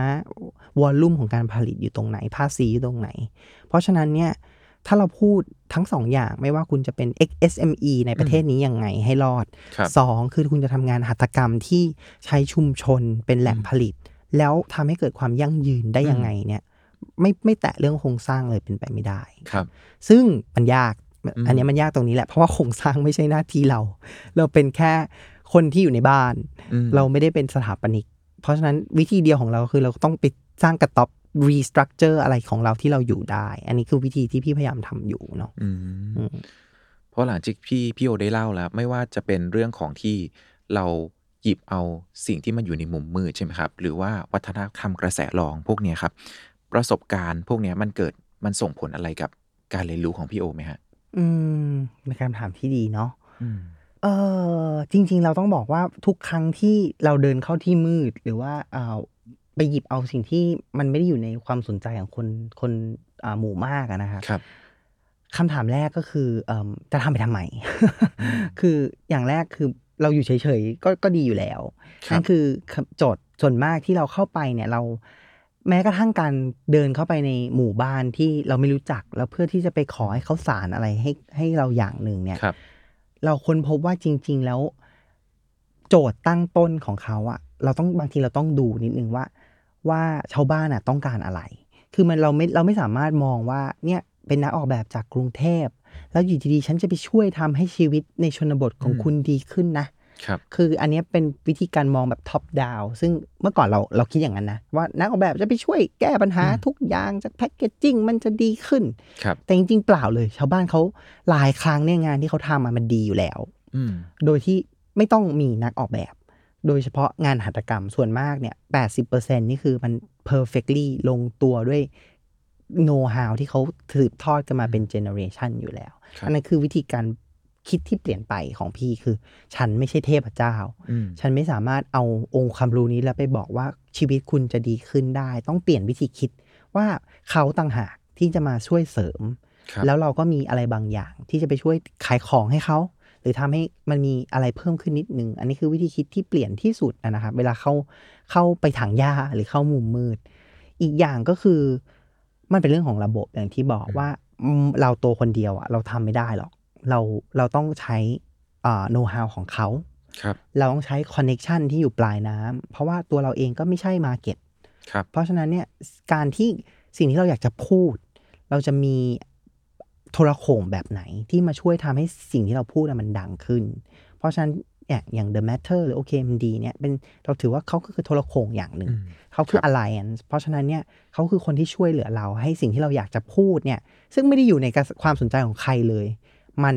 ไปถึงคนที่เราอยากให้เขารับสาร อันนี้คือวิธีคิดที่คือไม่เป็นฮีโร่นั่นเองครับพูดง่ายๆว่าจะไม่มองตัวเองเป็นฮีโร่ฉันจะมาช่วยหน่อยไหมอืมเราเราเปลี่ยนวิธีคิดว่า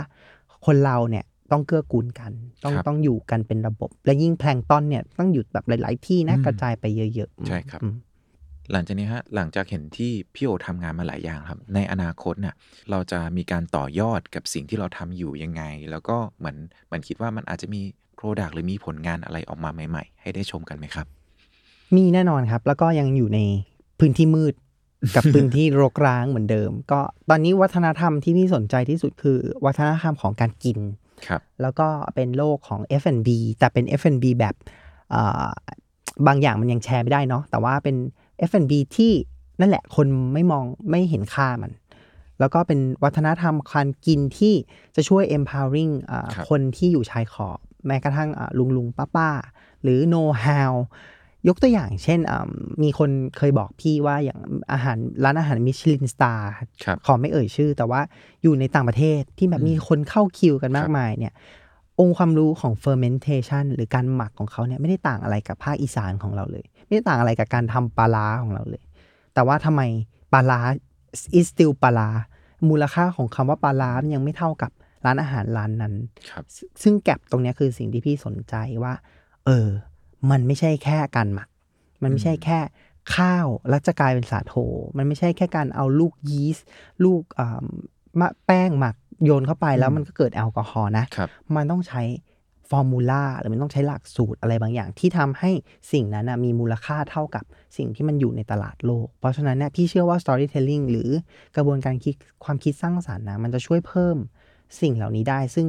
หลังจากเนี้ยพี่ก็หวังว่าทุกครั้งที่น้องโป้นั่งรถตู้ไปต่างจังหวัด แล้วแบบตัดสินใจจะซื้อของฝากมาบอกคุณพ่อคุณแม่เนี่ย มันจะเป็นของฝากที่ถือมาปุ๊บแล้วโคตรภูมิใจเลยคือแบบเฮ้ยถืออันนี้มาฝากเลยนะ ไม่ใช่ว่าต้องไปเททุเรียนกรอบแล้วเอาไปใส่โหลอีกรอบหนึ่งอย่างครัเงี้บยนึกออกไหมครับ ซึ่งอันเนี้ยคือ next step ที่พี่สนใจและพี่รู้สึกว่ามันอาจจะช่วยเปลี่ยนอะไรที่เป็นโมเมนตัมใหญ่ขึ้นกว่าเก้าอี้อีก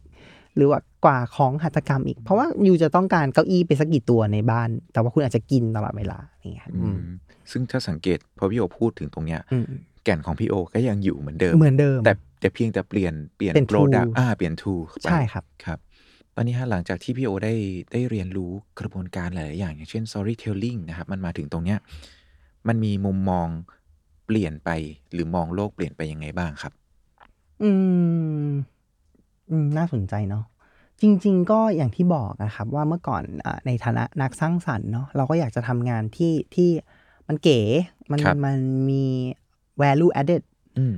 แต่ตอนเนี้ยเรารู้สึกว่าสิ่งที่มันเป็น value added มากกว่าความสวยมากกว่าสิ่งที่มันขายได้มัน marketable แล้วเนี่ย คืออย่างที่บอกมันต้องมันต้อง leave some legacy behind คือมันต้องอืม แบบ พี่เป็นคนชอบถางยาเอางี้ดีกว่า คือเราต้องการ trail blaze อะไรบางอย่าง คือ เราไม่ชอบเดินไปเป็นถนนยางมาต่อยที่มันแบบมีสี่เลน แล้วก็แบบทุกอย่างมันเรียบ เรารู้สึกว่าเส้นทางนั้นนะมันมันมันไม่ได้ทิ้งอะไรไว้ เพราะคุณกำลังเดินไปตามเส้นทางที่คนคนสร้างไว้แล้ว เพราะฉะนั้นเนี่ยวิธีมองโลกของเราก็คือเราจะพยายามมองว่ามันมีพื้นที่ลกล้างตรงไหนที่ต้องการการ พัฒนาเกิดขึ้นด้วยความคิดสร้างสรรค์ครับหรือด้วยกระบวนการเล่าเรื่องอย่างเงี้ยครับเพราะฉะนั้นตอนนี้ก็คือจะมองแต่พื้นที่ลกล้าง อันนี้ในเชิงเปรียบเปรยเนาะว่าอืมเออทำไมอ่าวันอย่างตอนเนี้ย subject ที่เราสนใจมากที่สุดคือเรื่องของอ่า F&B ของ o t o p ครับเช่นอ่าอาหารทุกครั้งที่น้องโป้ไปเที่ยวต่างจังหวัดน้องโป้ก็จะซื้ออะไรกินใช่นู่นนี่นั่ใช่นครับแต่ในญี่ปุ่นเนี่ยไอของคำว่าโอท็อปของเขาเนี่ยไอ้ของประจำจังหวัดเนี่ย โอ้โห มันมูลค่าเพิ่มมากมายด้วยแพ c เกจจิ้งด้วยวิธีการขายด้วย marketing ใช่ด้วยกาครับเล่าเรื่อง เพราะครัฉะนั้นเนี่ยอันเนี้ยคือพื้นที่รกร้างอันถัดไปที่พี่กำลังสนใจอยู่ก็คือวิธีการมองของเราก็คือเราจะมองเราพยายามจะไม่มองไปที่แสงไฟ แต่เราจะมองไปในที่มืดๆมากกว่า ว่ามันมีอะไรที่เราจะเอาไฟไปฉายมันได้หรือเปล่าอืมอืมพอเมื่อกี้ใช่ไหมครับ ที่พี่โอบอกว่าพี่โอมองไปที่มืดๆมากกว่าที่สว่าง ไอ้ไอ้กระบวนการที่ที่เราเลือก สิ่งพวกเนี้ยครับ storytelling มันมันเข้าไปช่วยยังไงบ้างครับ หรือมันมีกระบวนการยังไงบ้าง จริง ๆ ก็เหมือนเดิมครับ คือเราต้องหาสิ่งที่มันมากระทบเรา แล้วมันมัน move เราได้ ก็ครับ key message คืออะไรอืมก็จะพูดเรื่อง key message ตลอด เพราะว่าอ่า storytelling มันว่าด้วยการสื่อสารเนาะถ้าเรามองไปที่ลึกมืดๆแล้วเราอยากจะเอาไฟฉายไปฉายเขาครับอย่างแรกเราก็ต้องเอาตั้งโจทย์ก่อนว่า เราพอเราฉายแล้วอยากให้เขาเห็นอะไร อืมอืมอย่างอย่างที่พวกงานหัตถกรรม หรือว่าสิ่งที่เป็นวัฒนธรรมกระแสรอง อย่างเช่น ของที่คนบอกว่าเหยเนี่ยพอเอาไฟฉายฉายปุ๊บ เราอยากจะให้คนเนี่ยรู้สึกอยากจะเก็บเก้าอี้พวกนี้ข้างทางมากขึ้นไหมอืมหรือมันได้ผลักดันคนให้เห็น aesthetic หรือความงามที่มันหลากหลายมากขึ้น ซึ่งซึ่งอันเนี้ยคือมันก็ flexible แล้วแต่แล้วแต่โจทย์ที่ที่เราตั้งเนาะและแต่ละ project ก็คือไม่เหมือนกัน ซึ่ง ก็ไม่ได้ work ทุก project อย่างที่ที่บอกก็คือบางบาง project มันก็อาจจะเข้าใจยากครับไอ้คำว่าไม่ work ของเราเนี่ยไม่ใช่ขายได้หรือไม่ได้หรือไม่สวยอย่างนี้นะครับ คือคำคำว่าไม่ work ของสตูดิโอเราหรือของนักออกนักออกแบบหรือนักเล่าเรื่องเนี่ยคือคนไม่ resonate คนไม่รู้สึกว่าเขาอยากจะมีส่วนร่วม คือเขาไม่อยากทิ้งคอมเมนต์ไว้ เขาไม่อยากมี participation เขาไม่อยาก interact ด้วย ซึ่งซึ่งบางครั้งก็ต้องดูว่า เพราะว่าหัวเรื่องที่เราเล่าอะมัน เออมัน personal ไปไหมหรือว่ามันเขาไม่สนใจอยู่แล้ว มันไม่ใช่สิ่งที่เขาสนใจอะไรเงี้ยครับซึ่งก็มีหลายครั้งมันเป็นแบบนั้นเหมือนกันอืมอืมแล้วงานอย่างอย่างอย่างที่เรียกว่าถ้าอะไรที่มันเกิดอิชชูหรือมันเกิดมันเกิดเหมือนมีคอมเมนต์ขึ้นมาครับ เนี่ยครับ มันมันมีลักษณะยังไงครับอย่าง ถ้ามันมีโมเมนตัมเกิดขึ้นอืม นะครับ จริงๆ เราจะเห็นหลังจากนั้นเราจะเห็นเยอะมากอย่าง ครับ พี่ว่าพี่เป็นคนแรก ๆ ด้วยซ้ำที่เอาแบบพลาสติกชีพชีพมาบวกกับอะไรก็ไม่รู้อืมแล้วเรียกสิ่งนี้ว่างานดีไซน์ราคาแพง ครับ ซึ่งตอนนี้มันเป็นภาษาปกติไปแหละอืมถ้าเราอยู่ในโลกงานดีไซน์เราจะเห็นว่าไอ้ความเฮยเชย แต่ว่าฟังกี้อะไรเงี้ยมันเกิดขึ้นในในรอบ 10 ปีเนี่ยมันมีมันมี movement อย่างเงี้ยเกิดขึ้น ซึ่งครับคงไม่สามารถเคลมได้ว่ามาจากพี่คนเดียว แต่ว่าเราก็เป็นคนหนึ่งที่ถางหญ้านะครับอืมซึ่งอย่างเงี้ยเรารู้สึกว่าโอเค คนได้ยอมรับแล้วว่ามันมีภาษาดีไซน์อื่น ๆ ที่เกิดขึ้นได้อืมโดยเฉพาะในโลกของ Product Design ซึ่งในประเทศไทยคือแบบ ถ้าคุณไม่ใช่อาเซียเจ้าของโรงงาน คุณอย่ามาฝันทำเจ้าทำโปรดักขายเลย ซึ่งมันมันเปลี่ยนวิธีคิดไปหมดเลยนะครับ ตั้งแต่จุดนั้นจนถึงจุดนี้อืมอืม Expect เปลี่ยนเป็ดให้เป็นเปิด ถ้าเมื่อกี้ได้ยินคำว่าคำหนึ่งสะดุดขึ้นมาคือคำว่าคนขวาอย่างอย่างตัวพี่โอเองครับ พี่โอมีลิมิตไหมฮะหรือว่าเราจะรู้ตัวเราได้ยังไงว่า ตอนเนี้ยเราต้องเหมือนหา ความรู้หรือหาทุนทางความรู้ต่างๆ เพิ่มเติมเข้าไปในตัวเราอะครับ อืมอะอันนี้อาจจะเป็นความโชคดีของตัวเอง เพราะว่าเราจะมองว่าตัวเองยังรู้ไม่พอเสมออะครับ แล้วก็บางทีก็มีรับงานเขียนด้วย เราก็อืมพอเขียนก็ต้องค้นคว้า แล้วเรื่องที่เราเขียนบางทีก็ต้องไปดู subject นู้น subject นี้มันก็เลยครับทำให้เรามีคลังความรู้แบบค่อนข้าง ไม่อยากจะบอกว่ากว้าง แต่ว่ามันเป็ดจริง ๆ ก็คือมันแบบรู้นู่นรู้นี่รู้อย่างละนิดไปหน่อยเอิ่มไปทั้งหมดเลย แล้วเราก็จะพยายาม ผลักดันตัวเอง คือมันจะมี quote หนึ่งของ David Bowie ที่พี่ชอบมากครับแล้วใช้เป็นทุกครั้งที่ present งานลูกค้าเนี่ยจะปิดอืมด้วย quote นี้ ซึ่งลูกค้าครับคนไหนไม่มีใครสนใจนะครับครับแต่ว่าโดวิดโบวีเขาบอกไว้ว่าเอิ่มทุกครั้งที่คุณออกไปว่ายน้ำครับแล้วขามันไม่ค่อยถึงพื้นน่ะครับนั่นแหละคือช่วงเวลาที่คุณกำลังจะค้นพบว่าคุณกำลังจะทำสิ่งที่มันน่าตื่นเต้น แต่ถ้าคุณรู้ว่าเท้าคุณถึงพื้นเมื่อไหร่เนี่ย คุณก็จะแบบไม่สนใจละ เพราะฉะนั้นเนี่ย จงอยู่ในแอเรียที่เท้ามันเกือบจะถึงพื้นไม่ถึงพื้นอยู่เสมอ ซึ่งสำหรับพี่อันนั้นคือคอไอเดียเลยคือ คุณจะต้องถ้าวินาทีที่คุณอยู่ใน comfort zone หรือคุณรู้ว่าคุณทำได้แล้ว ไม่จมน้ำแน่ ๆ เนี่ย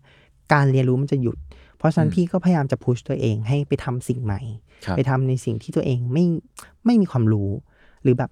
ตะกระเสือกกระสนดีกว่าใช้คำนี้ เป็นท่าลูกหมาตกน้ำตลอดเวลา อืมอืมเหมือนแปลว่าเหมือนเหมือนถ้าเราอยู่แบบ ไม่ใช่ comfort zone เนี่ยเราก็จะพยายามตะเกียกตะกายด้วยตัวเอง ไม่ว่าแบบการเรียนรู้ต่างๆ ที่จะมาช่วยเสริมตรงนี้ใช่ไหมครับ ต้องบอกอย่างนี้นะครับว่าจริงๆพี่ชอบคอมฟอร์ z โซนนะครับเพราะว่าชีวิตมันลำบากมากแล้ว พี่ก็อยากอยากจะสบายบ้าง แต่ว่าอันนี้พูดในเชิงกระบวนการหาความรู้ครับว่าว่ามันมันหยุดไม่ได้มันแล้วมันก็ควรจะพุชตัวเองไปในที่ที่เราไม่คุ้นเคยเสมอ แล้วสังเกตว่าตั้งแต่การทำงานพี่โอครับอดีตครับจนมาถึงปัจจุบันเนี่ยพี่โอใช้วิธีการเรียนรู้ด้วยตัวเองค่อนข้างเยอะ มันต่างไหมว่าถ้าสมมติว่าเราเรียนจากหนังสือหรือเราเรียนจากที่อื่น ๆ ที่มีคนสอนนี่ครับ มันต่างกันต่างเยอะครับ ต่างเพราะว่าพี่ตกวิชา Industrial Revolution คือเป็นวิชาที่อาจารย์ปรับพี่ตก เพราะเขาอาจจะไม่ชอบพี่ด้วยครับเราเราไม่ถูกกัน ทุกวันคนี้รับเราก็ยังไม่ถูกกันนะฮะแล้วก็เราก็ไม่รู้สึกว่ามันเป็นวิชาที่มันสนุกอะไรตรงไหนเลยอินดัสมันก็เป็นวิดีโอขาวดำว่าแบบอืมเดี๋ยวมีเครื่องจักรนะ เก้าอี้ก็ทำได้เยอะขึ้นอะไรเงี้ยคือ ตอนเราเรียนเราก็แบบง่วงเหงาหาวนอนอืม แต่ว่าพอเราต้องมาทำงานเนี่ย เราเห็คนรับเลยว่าอะตรงนั้นคือจุดเปลี่ยนที่หนึ่งนะ in- อืมคือเราอยากรู้เองอืมคือมันความ curious หรือความอยากรู้อยากเห็นเนี่ยมันเกิดขึ้นเอง แล้วพอมันเกิดขึ้นเองเนี่ยมันทำให้เราอยากจะค้นมากกว่าเดิม มากกว่าที่อาจารย์มาบอกว่า แกต้องดูวิดีโอนี้นะ เพราะมันมันน่ามันน่าเบื่ออืมแต่หลังจากนั้นวิดีโอเดิมก็ไม่น่าเบื่อสำหรับเรา เพราะเราอยากรู้จริง ๆ ว่ามันมันเกิดอะไรขึ้นในยุคนั้นทำไมเก้าอี้ถึงจากที่เป็นงานคราฟต์มาก ๆ แพงเหลือเกินเนี่ยกลายเป็น จุดที่เป็นอีเกียได้อย่างเงี้ยครับอืมเราเราเราอยากรู้เอง เพราะฉะนั้นเนี่ยพี่คิดว่าอันเนี้ยคือคุณสมบัติหนึ่งที่ควรจะปลูกฝังไว้ในเยาวชนและผู้ใหญ่ไทย ก็คือ curiosity คือการครับที่แบบ ถ้าคุณอยากรู้อะต้องไม่ทำให้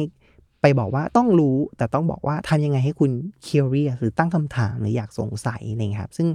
อยากเห็นคุณสมบัติเนี้ยเกิดขึ้นโดยเฉพาะเยาวชนไทย ถ้าถ้ามันมีแค่ลอจิกนี้ลอจิกเดียวอืมคุณสมบัติเดียวเนี่ยมันเปลี่ยนทุกอย่างเลย ถามต่อครับว่าครับอย่างอย่างตัวพี่โอเองอะพี่พี่โอกระตุ้นความอยากรู้ของตัวเองยังไงครับ พี่ไม่ต้องกระตุ้นเลยครับ เพราะว่าพี่อยากรู้ไปสักทุกเรื่องเลยครับ คือแบบโอ้โหคือคือเป็นคนขวางโลกด้วยมั้งครับ โดยโดยพื้นฐานก็คือ ถ้าใครบอกว่า A เราก็จะบอกว่าอืมขอไข่ได้ไหมอะไรเงี้ย คือมันมันเป็นมันมันเกิดขึ้นเองโดยอัตโนมัติอยู่แล้ว เป็นการแฟกเช็คทุกสิ่งทุกอย่าง เพราะฉะนั้นเนี่ย เวลาเราจะกดแชร์อะไรหนึ่งทีเนี่ยเราจะแบบ โอ้โห คือแทบจะเป็นแบบสำนักข่าวอยู่แล้วกระบวนการนี้มันเกิดขึ้นเองจากการเป็นคน skeptical แล้วก็พี่เชื่อว่ามันเกิดขึ้นมาจากกระบวนการวิทยาศาสตร์เนาะมคือรับมันจะมีที่ถ้าคนเรียนดีไซน์จะเคยได้ยินคำว่าดีไซน์ thinking อืมครับซึ่งถ้าเอาปอกเปลือกของดีไซน์ thinking มันออกมาครับ จริง ๆ มันก็คือกระบวนการทางวิทยาศาสตร์แหละ คือการตั้งสมมติฐานครับอ่าทดลองแล้วก็หาข้อสรุป ซึ่งพี่ว่าไอ้การตั้งคำถามเนี่ยแหละ คือมัน ถ้าเป็นคนที่มี logic ที่วิทยาศาสตร์มาก ๆ ไม่พร้อมที่จะเชื่ออะไรง่ายๆครับมันก็จะเกิดการกระบวนการเรียนรู้เกิดขึ้นจริง ๆ ด้วยด้วย concept ของรายการที่เรามาวันนี้นะครับ คือเราพูดถึงมนุษย์เป็ดใช่ไหมครับ พี่โอมีมุมมองไหมครับว่า มุมมองต่อกลุ่มคนกลุ่มนี้แม้ว่าเฮ้ยถ้าเกิดเราเป็นมนุษย์เป็ดอะเราควรจะมีมุมมองยังไง หรือว่าเรามองคนกลุ่มนี้ยังไงครับ น่าสนใจมากเพราะว่าจริง ๆ ตอนเนี้ยที่ออฟฟิศทั้ง6ออฟฟิศเนี่ยนะครับไม่นับอาจจะไม่นับร้านอาหารเนี่ยครับเราเราอ่า recruit หรือว่าเราจ้างเป็ดหมดเลยอืมคือตอนสมเขียน job description เนี่ยแทบจะเขียนไม่ได้เลยว่า ว่าจะให้เขาทำอะไรอืมเพราะว่าครับเพราะว่ามันเป็นสกิลที่ค่อนข้าง multitask หมด แล้วยิ่งออฟฟิศเราเล็กเนี่ยอืมแล้วเราเชื่อว่าออฟฟิศถ้าไม่ได้ทำงานกับปลาใหญ่ หลังจากเนี้ยมันก็จะมีแต่ ออฟฟิศที่เล็กมากๆ อาจจะเล็กกว่า SME อย่างเงี้ยครับ เราเลยคิดว่าถ้าคุณจะอยู่ในองค์กรแบบนี้ให้ได้เนี่ย คุณจะต้องเป็นคนที่ multitask ได้ เพราะฉะนั้นมุมมองต่อคนที่มีทักษะอย่างเงี้ย ส่วนมากเราจะไม่เอา job description เนี่ยไปหย่อนใส่เขา ครับ หลังจากที่พี่เปลี่ยนวิธีคิดแบบเนี้ย เวลาเรารับสมัครงานเนี่ย เราแทบจะไม่เขียน job description เราไปนั่งคุยกับเขาว่า เขามีความสนใจอะไรอืมสมมุติบางคนเรารับ administrator อยู่อืม coordinator project manager แต่คนนี้จบเย็บผ้ามาอืมถามว่าเราสามารถเอาเขาหย่อนเข้ามาตรงนี้ได้ไหม ก็คือมาจากการพูดคุยกันว่า เขามี attitude ในการเรียนรู้มากน้อยแค่ไหน ซึ่งพี่คิดว่าและพี่ก็ค้นพบว่าจริง ๆ การที่เราเอาสิ่งที่เขาชอบอะไปขัดเกลาให้มันตรงกับ job description เราอะเป็นวิธีที่จะทำให้คนอยู่นาน แล้วก็อยู่อย่างมีความสุขมากกว่าที่จะ เอา job description บอกว่านี่ต้องทำนี่นะ แล้วพยายามหาคนให้ตรง เพราะฉะนั้นโลกหลังจากนี้ในในความคิดของพี่นะครับ ก็ครับคิดว่ามันจะเป็นโลกของคนที่ multitask ได้ดีมากขึ้นอืมวันเนี้ยนั่งซูมอยู่ น้องๆ ทุกคนในออฟฟิศพี่ให้ทำงานนอกหมด บอกว่าเอออยากจะทำงานนอกทำอะไรที่เขาเรียกว่าฟินกันเนี่ยอืมเชิญอืมตามสบาครับยเพราะเราเชื่อว่า มันทำให้เขาเก่งขึ้นด้วยซ้ำอืมแล้วมันอาจจะได้ทำให้เขาได้ทำในสิ่งที่เขาอยากทำแต่ไม่ได้ทำกับออฟฟิศเราก็ได้ อืมจริง ๆ มันถ้าผมฟังจากที่พี่โอบอกเนี่ยก็จะเห็นว่าพี่โอค่อนข้างเปิดกว้างนะฮะก็คือเหมือนเหมือนจะพยายามคุยกับน้องๆในทีมก่อนใช่ไหมฮะว่าเหมือนเขามีความชอบแบบไหนหรือมันมี skill อะไรที่อยู่ในตัวเขาบ้างแล้วเราก็เหมือนเหมือนไม่ได้กำหนดว่า job description จะต้องทำหนึ่งสองสามสี่อืมแต่ว่า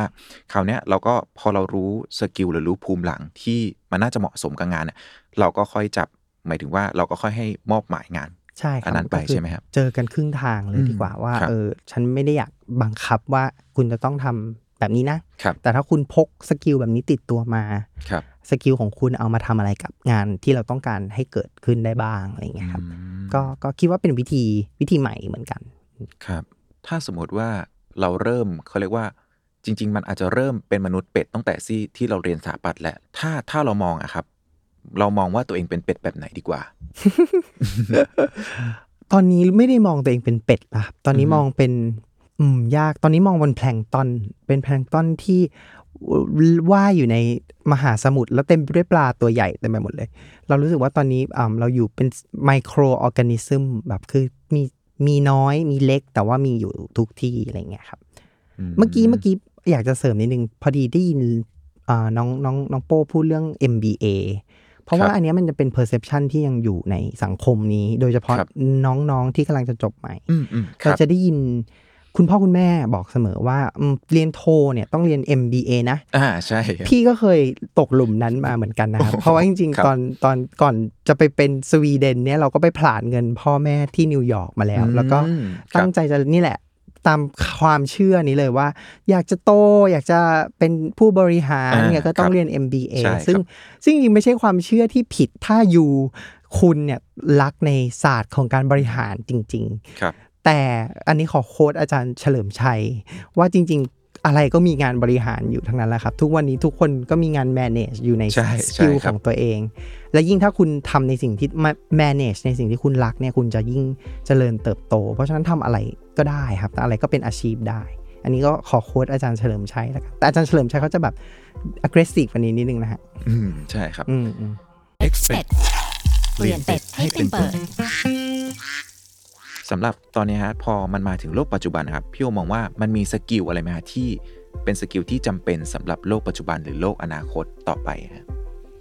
อืมจริง ๆ มีคำนี้คนโยนมาเยอะนะครับครับเป็นคำที่พี่ว่าน่าสนใจก็คืออ่า resilient เป็นคำที่รัฐบาลก็พูดขึ้นมาด้วยมั้ง resilient คือครับเป็นความอดทน เป็นความ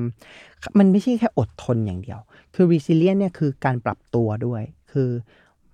พี่เห็นพอเราทำงานกับนักธุรกิจเยอะ ครับเราจะเห็น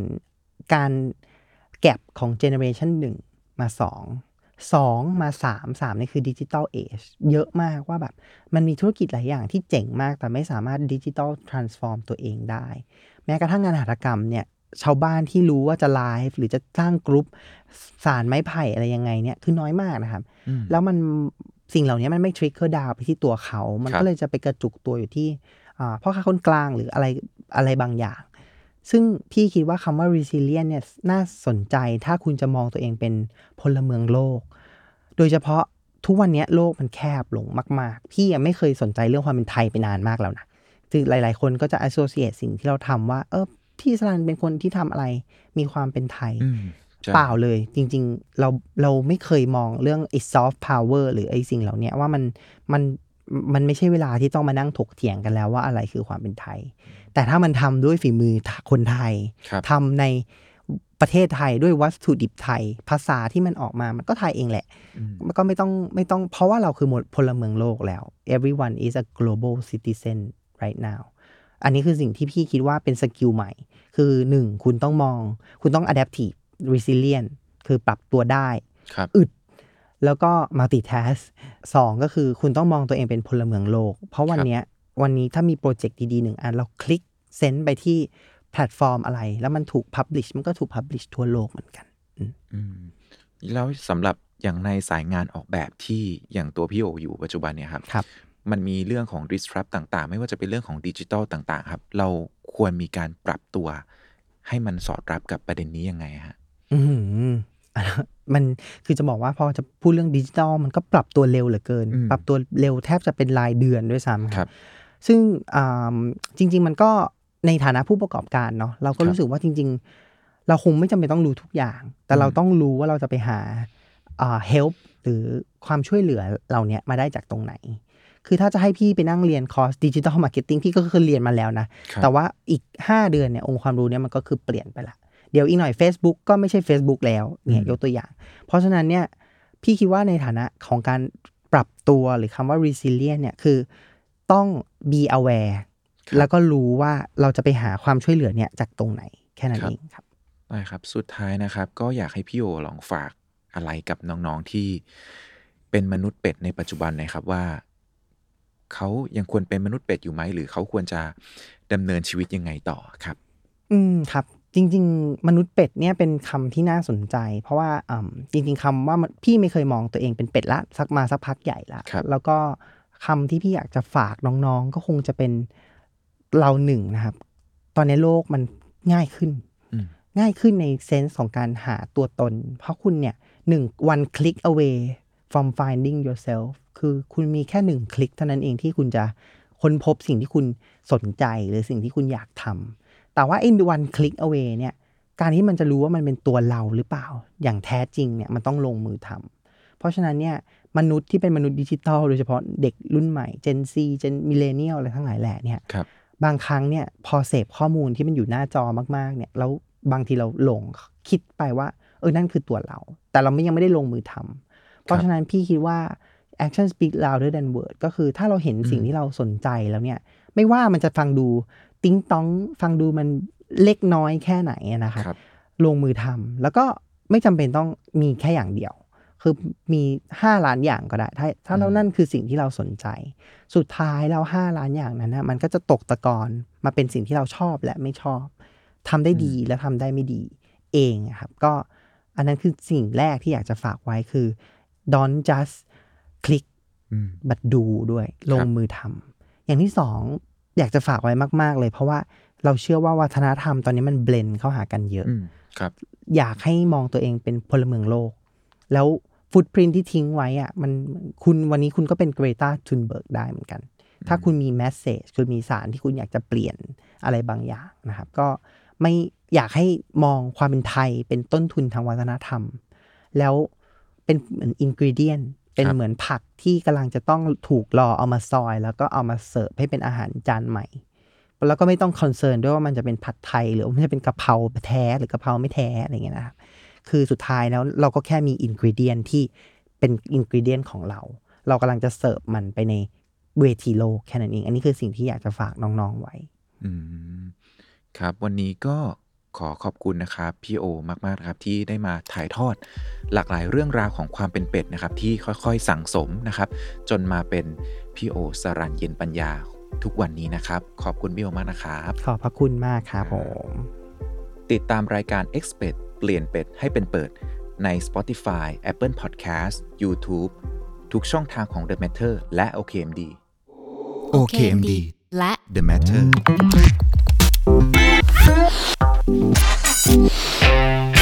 Expect เปลี่ยนเป็ดให้เป็นเปิด